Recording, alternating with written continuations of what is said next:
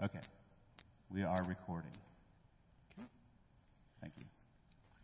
I'd like to give welcome to everyone who is uh, listening in uh, to this online service that we are offering. Uh, thank, I want to welcome, of course, um, church family, and also anyone else, though, you've heard about this and have tuned in as well. And we're pleased to have you. Let me note a, a couple of, of, things here. Um, you've got, you're evidently on the website, and you have clicked on the uh, service button. Uh, you'll notice as well a couple of uh, icons, PDF icons. Uh, you, if you click one, uh, it will have the service bulletin, which will include the, the hymn text, the confession of faith, so that you're able to participate uh, at home, and we hope that you will. The other PDF is actually the, the sermon manuscript. We've already gone ahead and posted that on there, and you're, you're welcome to use that, or preferably just at, for the first time, just listen. But either way that you would like to do that. I want to thank everyone who's making this service possible. Our music director, uh, Amy Reber, is here, uh, and she has singing for us. Um, Carlton Curtis, Barb Roundtree, Harold Parker, Sandy Boyd, and Dick Forrester. Uh, Lynn Folks is playing the flute, and Chris Hetledge is at the uh, soundboard. I want to thank them all. Let me also use this opportunity again to remind uh, you that if anyone who needs help, and I want you to, to not think that there is help that is too small, but any, any help that you need, whether it's going to the store, whether it's something that you need uh, done at, at the home, whatever it might be, um, please let us know. Uh, we have had uh, church members calling in asking who can they help. And so it, it's very easy to get that help for you. Just call into the church, or you can uh, call to me or any of your elders or deacons, or for that matter, uh, anyone in the church. Everyone is looking for that opportunity to help. Now let's uh, prepare our hearts for worship.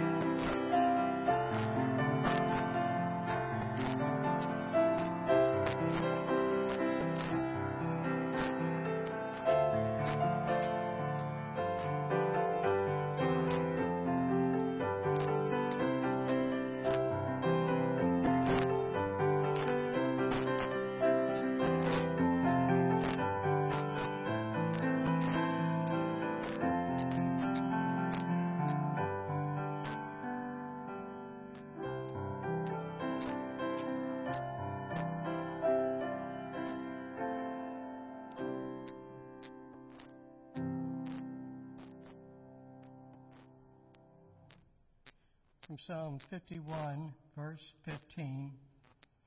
O Lord, open my lips, and my mouth will declare your praise. So let's praise our Lord uh, together from hymn 164, Oh, for a thousand tongues to sing.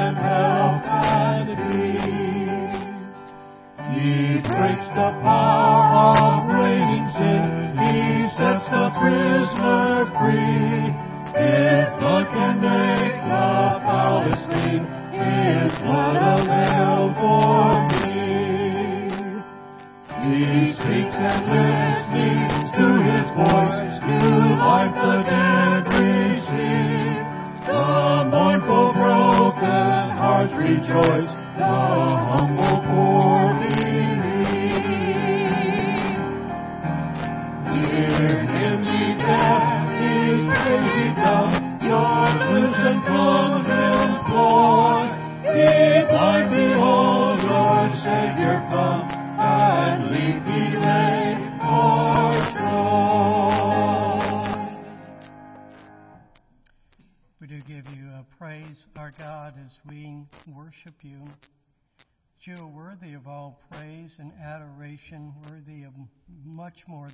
Thousand tongues to sing. We looked at that day that all creation lift up their voices to give praise to you. We thank you that we may give uh, thanks and praise and adoration to you wherever we are, each of us in our different homes and at different times that we are, are listening this and we are joining in worship. But you hear us. You know each one of us wherever we are. And we pray that you would take delight in the worship that we offer up to you. We pray for that anointing, blessing of your Holy Spirit upon us, that we in turn will be a blessing to you in our worship. And we acknowledge that we are able to come to you through the power, through the blood of our Lord Jesus Christ, who is our good shepherd. And we give you thanks for him. In his name we pray. Amen.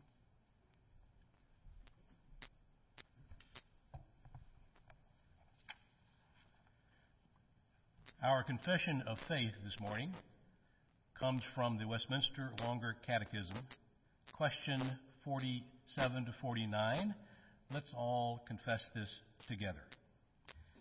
Christ humbled himself in his conception and birth, in that being from all eternity the Son of God, in the bosom of the Father, he was pleased in the fullness of time to become the Son of Man, born of a woman of low estate.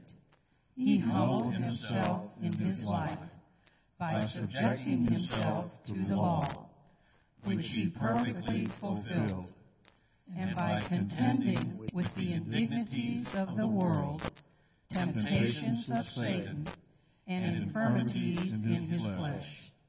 Christ humbled himself in his death, in that having been betrayed by Judas, forsaken by his disciples, scorned and rejected by the world, condemned by Pilate, and tormented by his persecutors, having also contended with the terrors of death and the powers of darkness, felt and borne the weight of God's wrath. He laid down his life as an offering for sin, enduring the painful, shameful, and cursed death of the cross.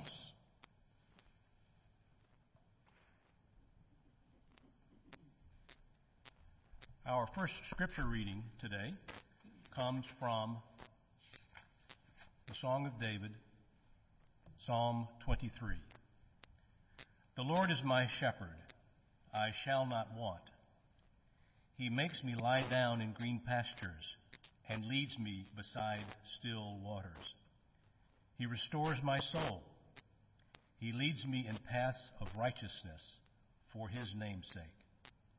Even though I walk through the valley of the shadow of death, I will fear no evil. For you are with me. Your rod and your staff, they comfort me. You prepare a table before me in the presence of my enemies. You anoint my head with oil. My cup overflows. Surely goodness and mercy shall follow me all the days of my life, and I shall dwell in the house of the Lord forever.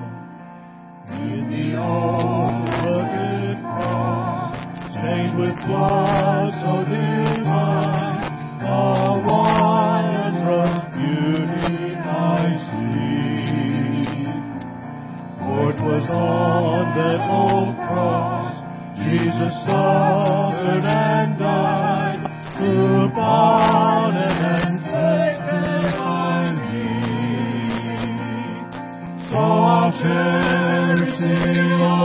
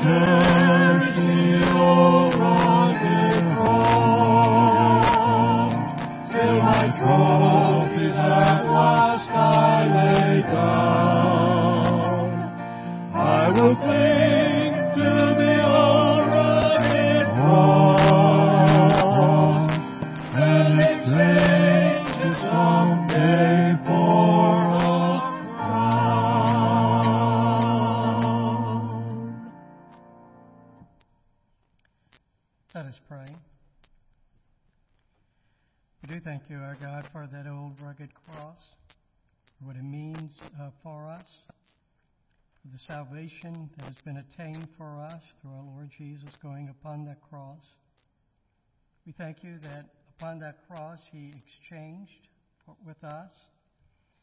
We gave to him our rags of sin. He gave to us his robe of righteousness. What a wondrous, great exchange that this is. Because of it, we may worship you now and know that you receive our worship. Know that you are our Father because you have adopted us as your children because of that work of your only begotten Son. We pray, our Father, uh, in this uh, particular extraordinary time, not only in our community, our country, but throughout this world. We just lift up all these matters related to the pandemic.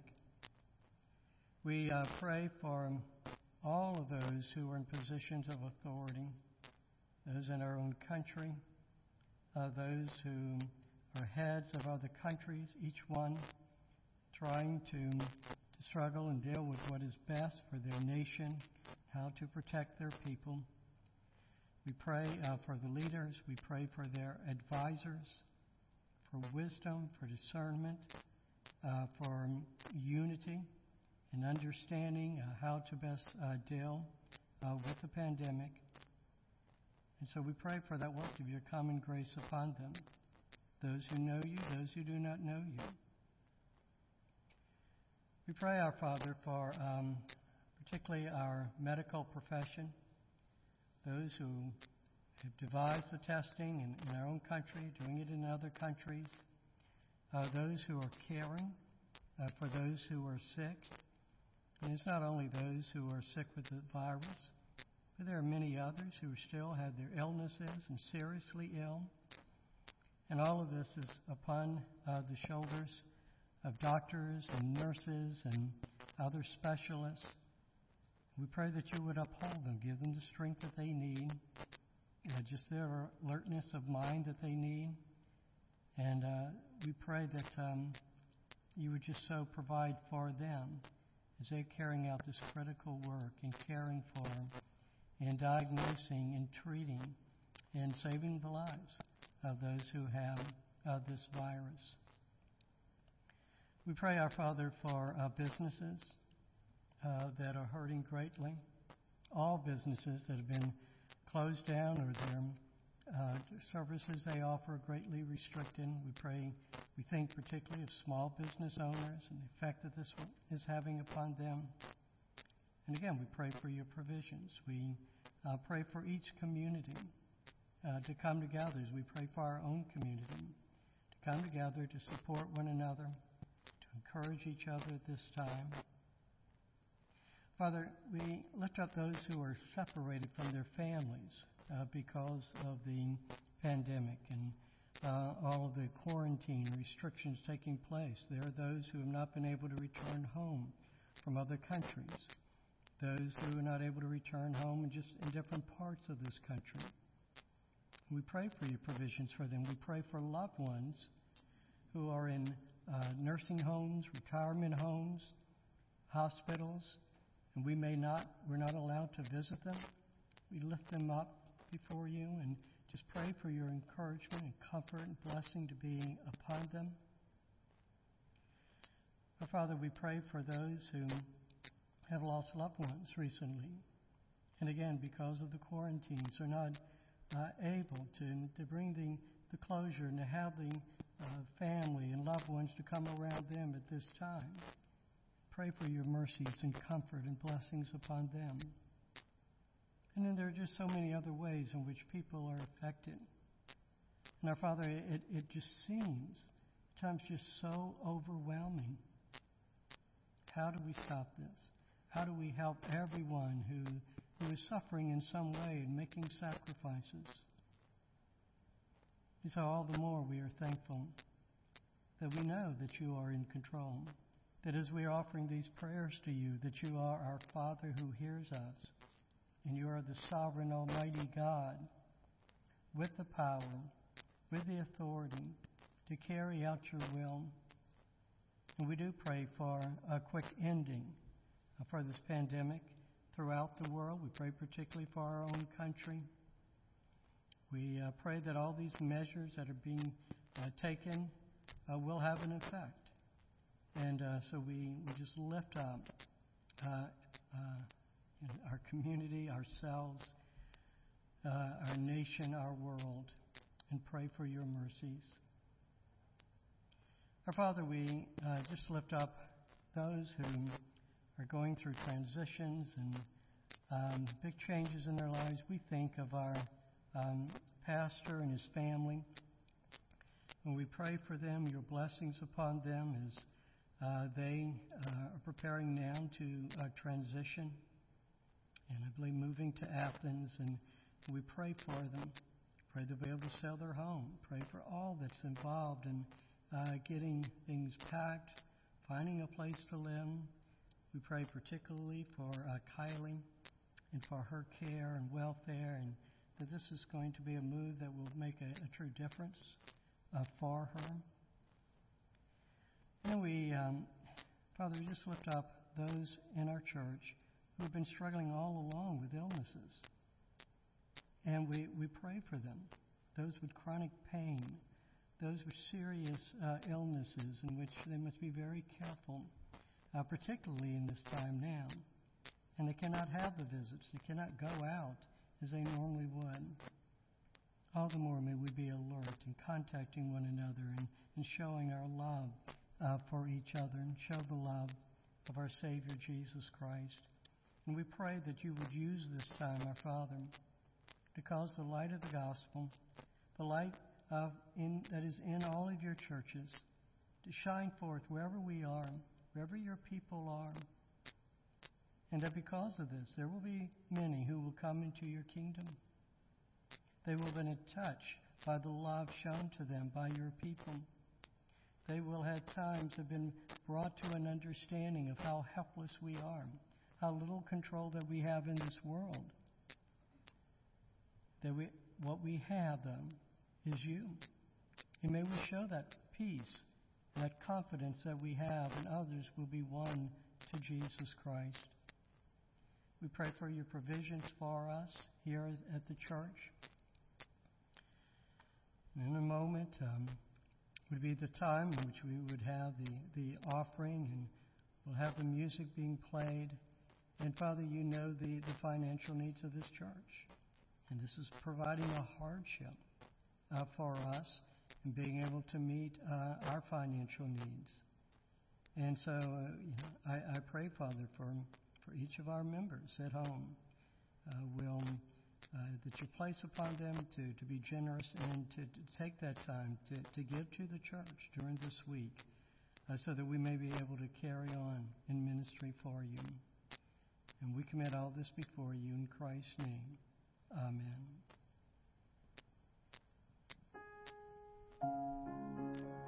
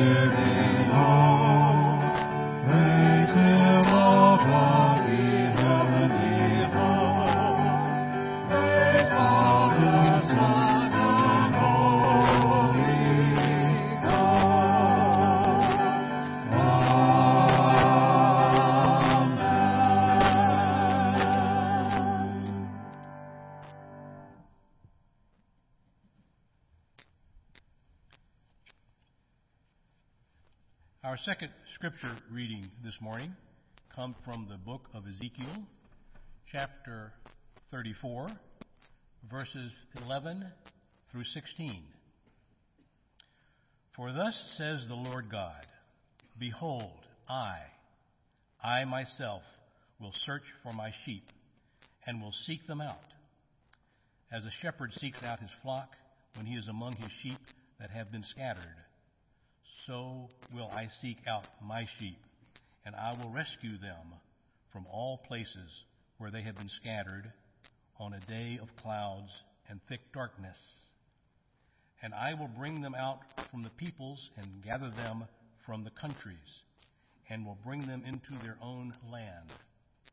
And I will feed them on the mountains of Israel, by the ravines, and in all the inhabited places of the country.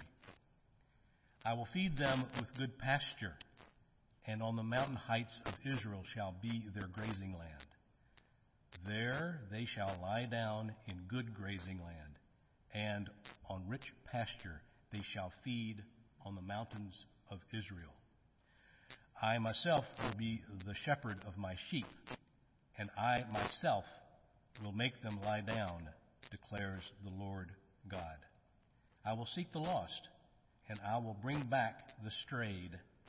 I will bind up the injured, and I will strengthen the weak. And the fat and the strong I will destroy. I will feed them in justice.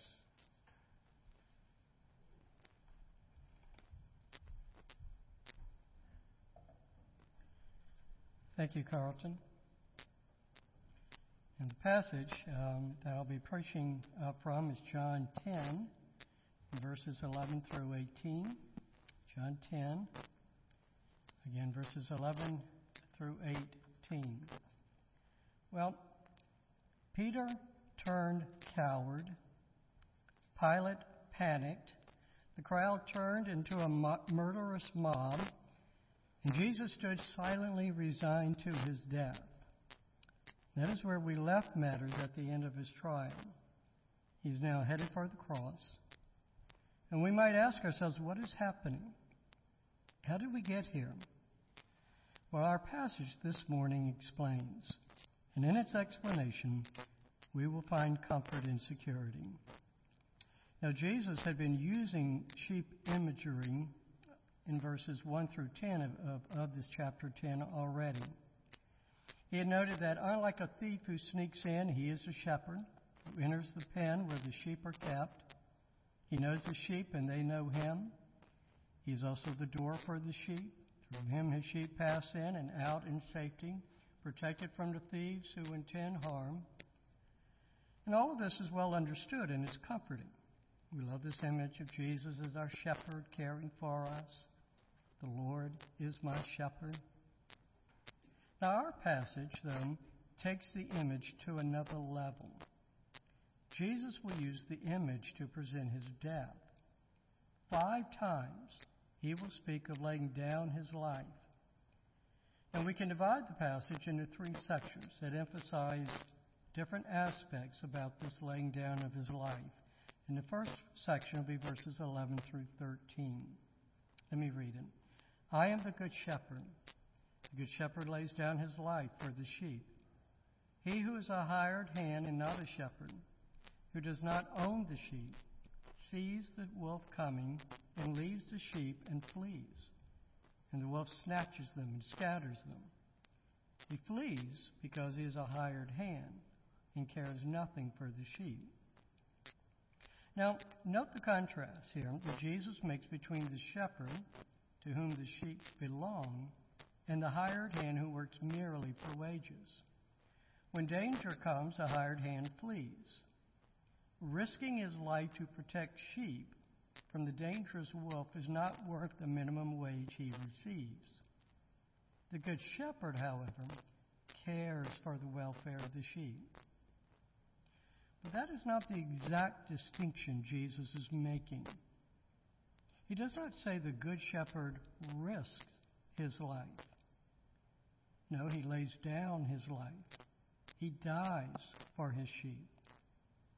So the image we are given is not of a shepherd fighting off the dangerous wolf, but of making himself the wolf's victim. Now, I think most shepherds, even the good ones, would defer from being placed in that category. I mean, you think of the most famous shepherd that we know, David. He told Saul how he fought lions and bears to protect his sheep. So, risking one's life is one thing, intentionally laying it down in death is another. Now, why is the Good Shepherd Jesus willing to do that? Well, the reason is found in the negative comments about the hired hand. The hired hand does not own the sheep.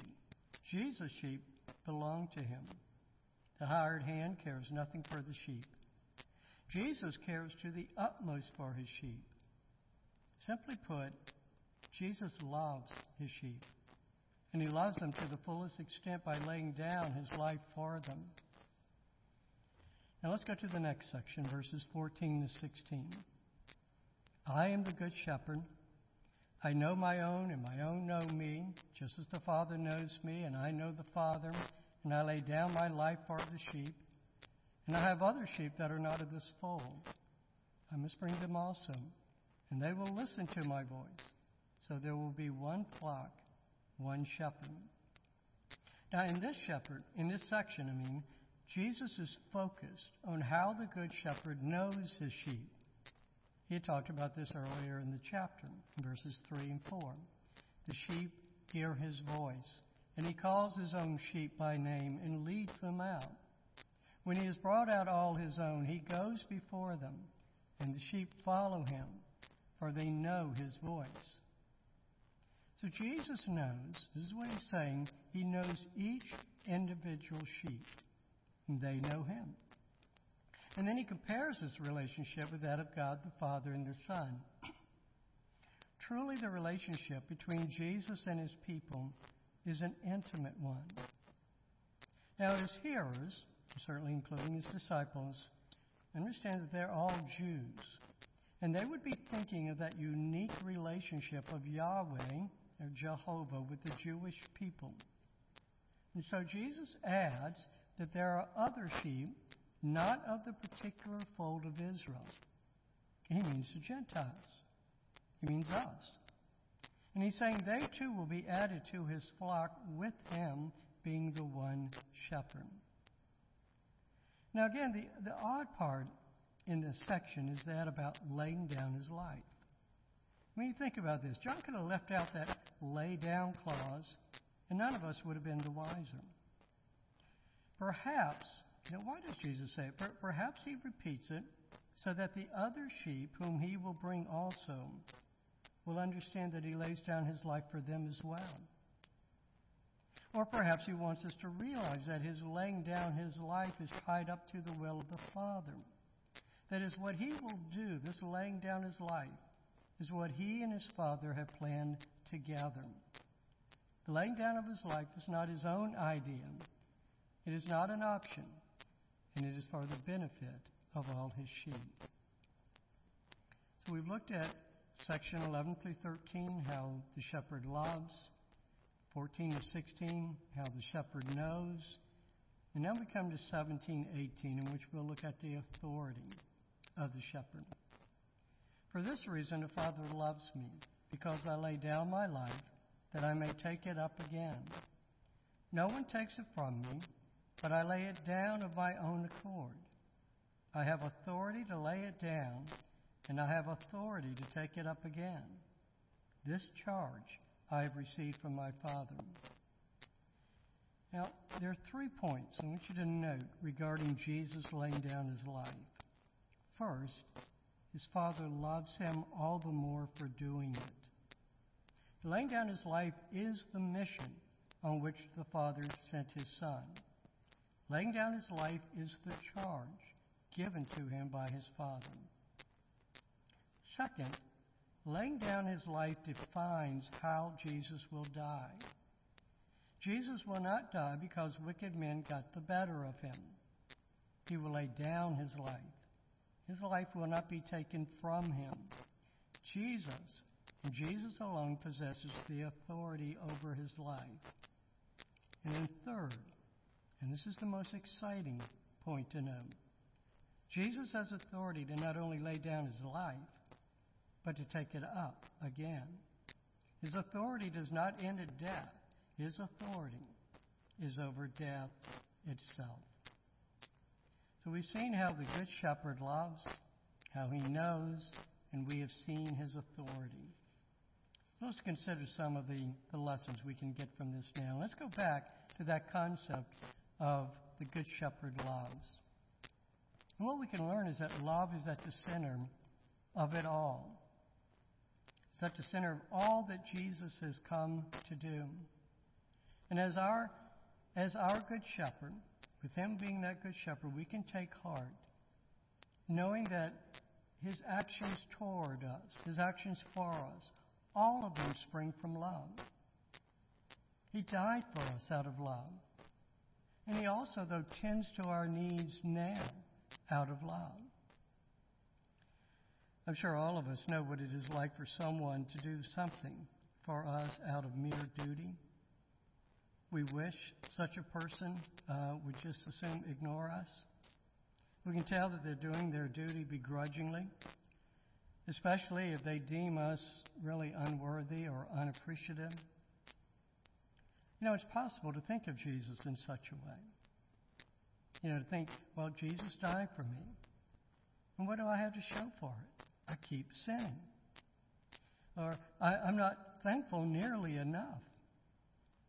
Surely he must begrudge the suffering he underwent for me. Surely he must get impatient with how little I have grown in my faith. Well, the answer is no. Jesus is in the shepherding business out of love. We belong to him, and he loves us. And he died for us precisely because we're, we are helpless and, and wayward, just like the sheep. And he continues to, to tend us as, as our shepherd because we continue to be helpless and wayward without him. He is not a hired hand wondering if he could get into a more lucrative line of work. We are his precious possession. And always remember that, especially remember that when you have fallen, when you have stumbled. Your shepherd loves you, and he gladly picks you up. So we are loved by our good shepherd, and we are known. You know, I, am sure we're, we're, all used to getting mail from companies and, and clubs that address us as if they actually know us personally. You know, with modern technology, they can address us by name. Well, the truth is that though they may know more about us than we, than we actually care for them to know, they don't really know us, do they? And when that customer service rep asks for my name and then uses my name as though we're old friends, I know that I'm nothing more than a client account number to be logged into a computer. Well, our Good Shepherd knows us. He knows each of us. He knows each of us by name. Indeed, He has known us before we ever knew Him. And it was out of love for each of us that He chose to lay down His life. I want you to remember this. We are each part of a covenant people. For His people, Jesus died. And we look to the day when all his people from every nation and tribe will worship him together. But here's what I want you to understand you are not lost among that mass of people. Your good shepherd knows you just as you know him. And he will not lose you, he will not forget you. And remember, too, what he said about having people from another flock. And I think what Jesus wants you to know is that neither you or anyone else is disqualified to be His because of where you come from. There is no nation, there is no tribe, no group of people that are kept out of His flock. Nothing from your past can disqualify you. And if Jesus has set His sight on you and has chosen you, you will be His. And when He speaks to you, you will know His voice. And you will know that you are loved, that you belong to Him, and that He will not let you go. I want this to be a comfort to you parents and grandparents who worry for your covenant children. You might know the pain of their straying and you worry for their salvation, and that's an appropriate concern. And you should be faithful in prayer. But pray in hope. You have more reason to believe that your children will return to the fold than not. And there are many stories of such children returning, even at the strangest of times. I think of one who, who, told me his testimony of, of turning to the Lord in the midst of a drug overdose. Or another one who returned to the Lord while she is vacuuming her house. You know, your children might stray, but they are never lost from the sight of the Good Shepherd. So we are loved by our Good Shepherd. We are known by our Good Shepherd. We're also made secured. You know, our Good Shepherd did not lay down his life in hope that he might be able to take it up again. He did not lay down his life in, in hope that it might accomplish our salvation. Our Good Shepherd is a shepherd with authority, with all authority. And it is an authority given by God the Father and in complete alignment with the Father's will. And so our salvation is made secure in Him. No wolf can harm us, no thief can steal us. We cannot stray to our doom. We cannot give way to hunger or thirst or disease. For by His rod and staff, our Good Shepherd leads us. And is this not all good to know in such times as this?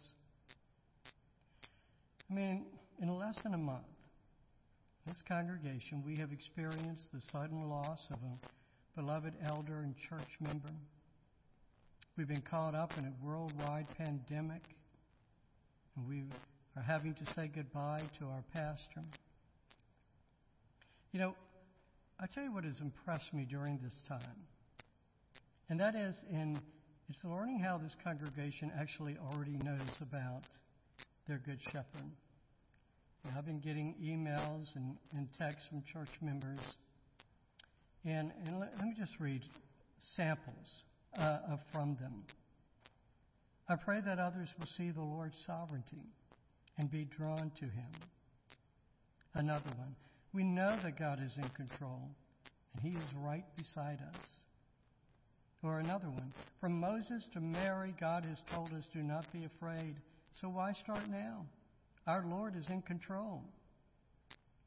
Or another one. I worship an awesome God. Or this one. I know God is in control and is working out his plans for all mankind. And then quotes uh, from, from the psalm The Lord reigns forever, your God, O Zion, to all generations. Now, these kind of remarks, these responses to the pandemic and other troubles in, in life, they're from people who, as Jesus said, know the voice of their shepherd.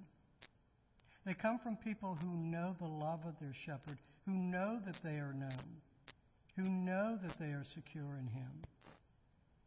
And that's why verses like I'm about to read resonate with them. I'm sure resonate with you from Psalm 46, 1 to 3. God is our refuge and strength, a very present help in trouble.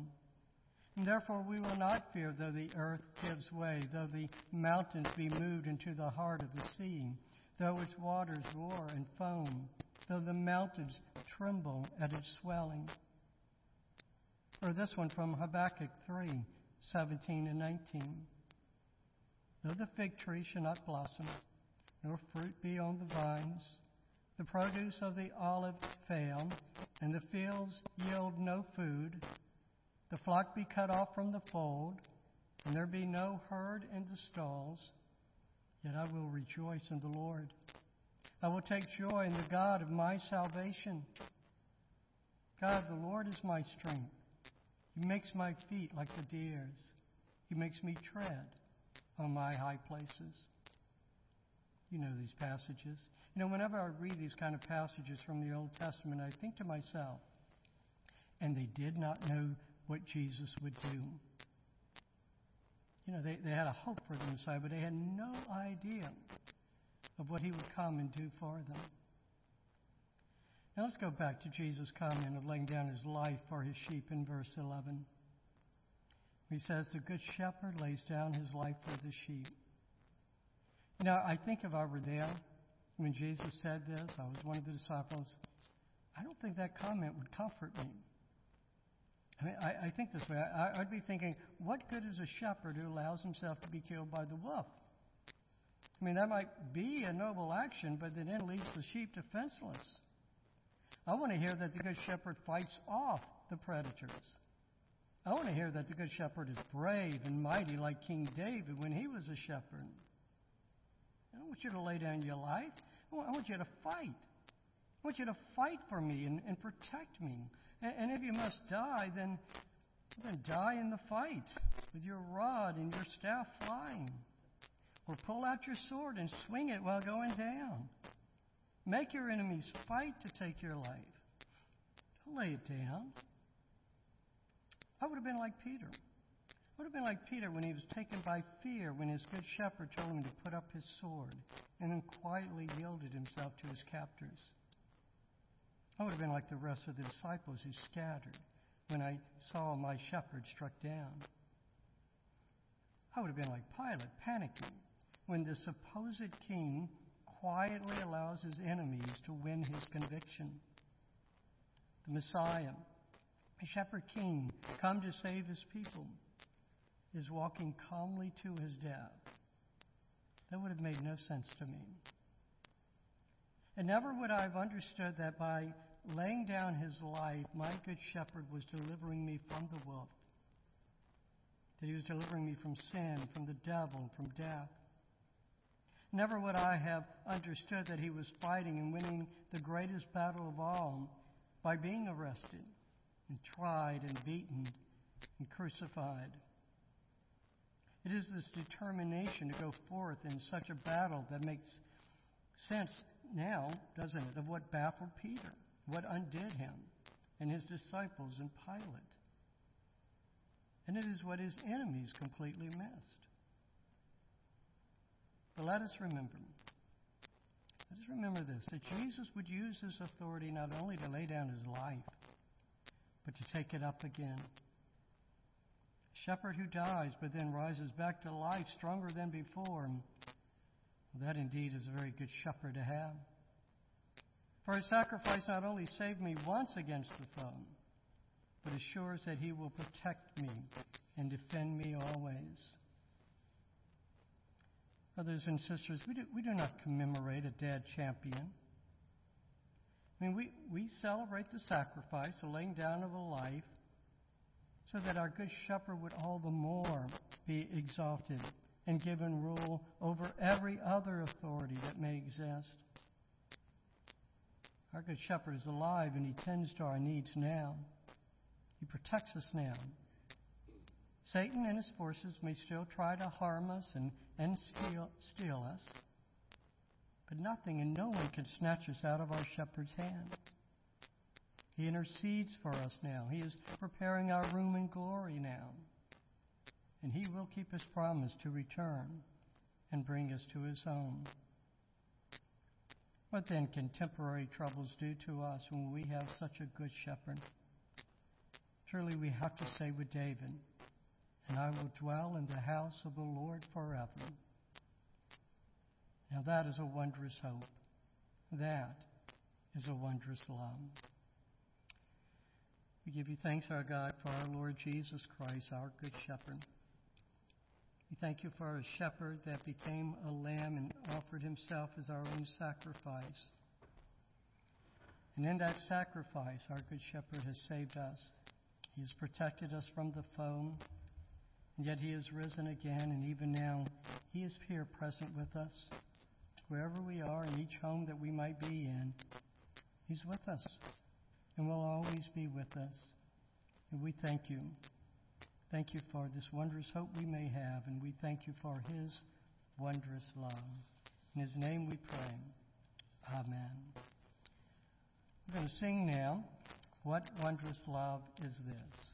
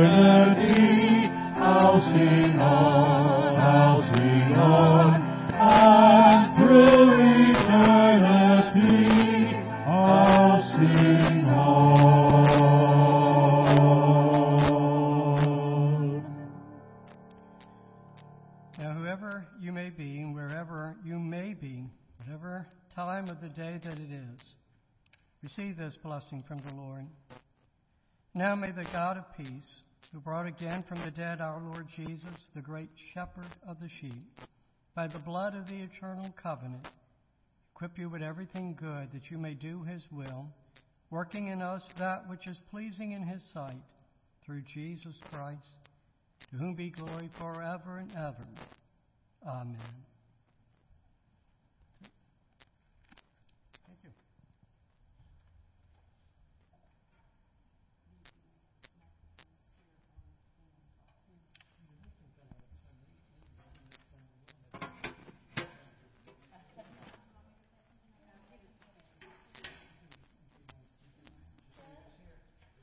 Hey Chris, could I, um, could I do just a quick little, like a postlude, so that it feels a little?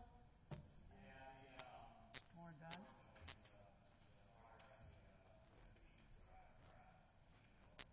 Oh, no.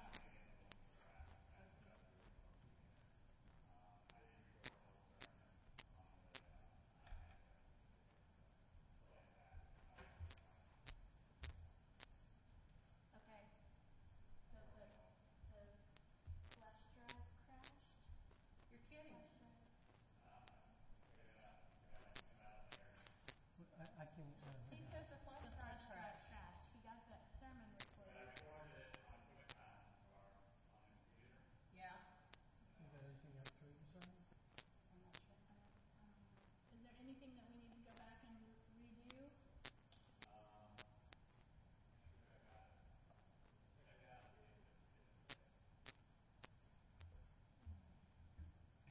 You got old ears up here, Chris.